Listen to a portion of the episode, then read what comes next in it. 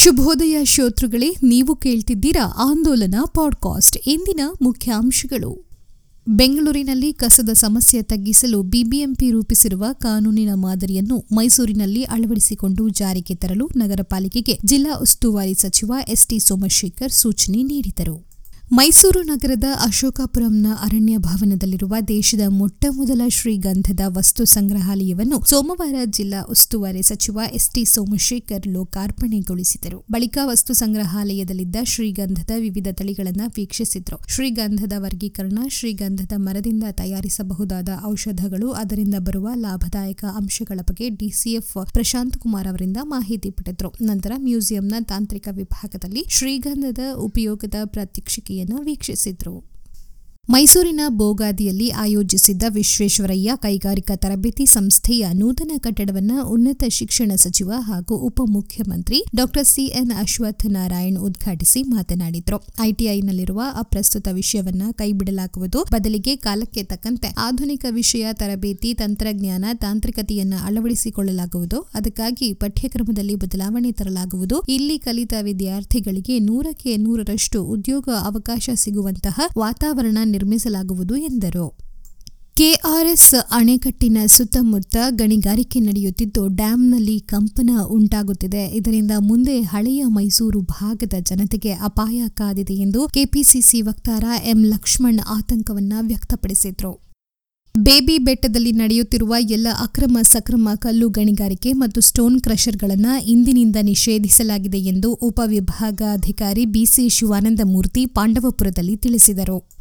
ಉಳಿದ ತರಗತಿಗಳ ಮಕ್ಕಳಿಗೂ ಶಾಲೆ ಆರಂಭಿಸುವ ಕುರಿತು ಜನವರಿ ಇಪ್ಪತ್ತೇಳರಂದು ಆರೋಗ್ಯ ಸಚಿವರು ಹಾಗೂ ಇತರ ಇಲಾಖೆ ಪ್ರತಿನಿಧಿಗಳ ಜೊತೆ ಸಭೆ ನಡೆಸಲಾಗುವುದು ಎಂದು ಪ್ರಾಥಮಿಕ ಮತ್ತು ಪ್ರೌಢಶಿಕ್ಷಣ ಸಚಿವ ಎಸ್ ಸುರೇಶ್ ಕುಮಾರ್ ಅವರು ಚಾಮರಾಜನಗರದಲ್ಲಿ ಹೇಳಿದರು.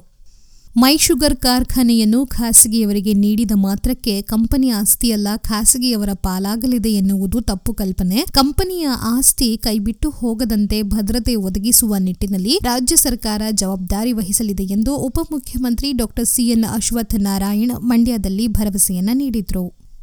ಕೆಆರ್ ನಗರ ಪಟ್ಟಣದ ಕಂಠೇನಹಳ್ಳಿ ಬಳಿ ಇರುವ ಸಾರ್ವಜನಿಕ ಸ್ಮಶಾನದ ರಸ್ತೆಗಾಗಿ ಪುರಸಭೆ ಅಧಿಕಾರಿಗಳು ಒತ್ತುವರಿ ಮಾಡಿಕೊಂಡಿರುವ ತಮ್ಮ ಜಮೀನನ್ನು ತೆರವುಗೊಳಿಸಿಕೊಡಬೇಕೆಂದು ಒತ್ತಾಯಿಸಿ ಜಾಗದ ಮಾಲೀಕ ಸ್ಮಶಾನದ ಗೇಟ್ಗೆ ಬೀಗ ಜಡಿದು ಪ್ರತಿಭಟನೆ ನಡೆಸಿದ ಘಟನೆ ನಡೆದಿದೆ. ಕನ್ನಡ ಸಾಹಿತ್ಯ ಪರಿಷತ್ ವತಿಯಿಂದ ಜನವರಿ ಇಪ್ಪತ್ತೊಂಬತ್ತು ಮತ್ತು ಮೂವತ್ತರಂದು ನಗರದ ಕಾವೇರಿ ಹಾಲ್ನಲ್ಲಿ ಕೊಡಗು ಜಿಲ್ಲಾ ಕನ್ನಡ ಸಾಹಿತ್ಯ ಸಮ್ಮೇಳನ ಆಯೋಜಿಸಲಾಗಿದೆ ಎಂದು ಪರಿಷತ್ತಿನ ಜಿಲ್ಲಾಧ್ಯಕ್ಷ ಲೋಕೇಶ್ ಸಾಗರ್ ಅವರು ತಿಳಿಸಿದ್ದಾರೆ. ಮೂರು ಕೃಷಿ ತಿದ್ದುಪಡಿ ಕಾಯ್ದೆಗಳನ್ನು ವಿರೋಧಿಸಿ ಕಳೆದ ಅರವತ್ತು ದಿನಗಳಿಂದ ದಿಲ್ಲಿಯಲ್ಲಿ ರೈತರು ನಡೆಸುತ್ತಿರುವ ಪ್ರತಿಭಟನೆಯನ್ನು ಬೆಂಬಲಿಸಿ ರಾಜ್ಯ ರೈತ ಸಂಘ ಕರೆಕೊಟ್ಟಿರುವ ಬೃಹತ್ ಟ್ರ್ಯಾಕ್ಟರ್ ರ್ಯಾಲಿ ರಾಜಧಾನಿಯಲ್ಲಿ ಮಂಗಳವಾರ ನಡೆಯಲಿದ್ದು, ಈಗಾಗಲೇ ಬೆಂಗಳೂರಿನತ್ತ ರೈತರು ಟ್ರ್ಯಾಕ್ಟರ್ಗಳೊಂದಿಗೆ ಹೊರಟಿದ್ದಾರೆ.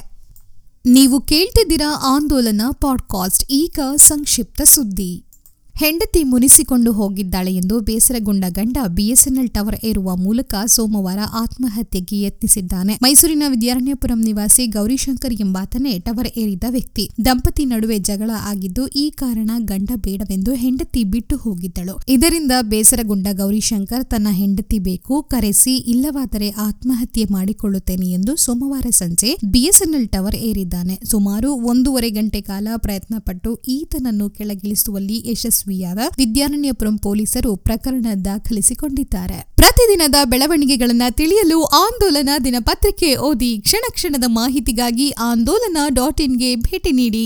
ಆಂದೋಲನ ಫೇಸ್ಬುಕ್ ಪುಟವನ್ನು ಮರೆಯದೆ ಲೈಕ್ ಮಾಡಿ. ಧನ್ಯವಾದಗಳು. ಶುಭ ದಿನ.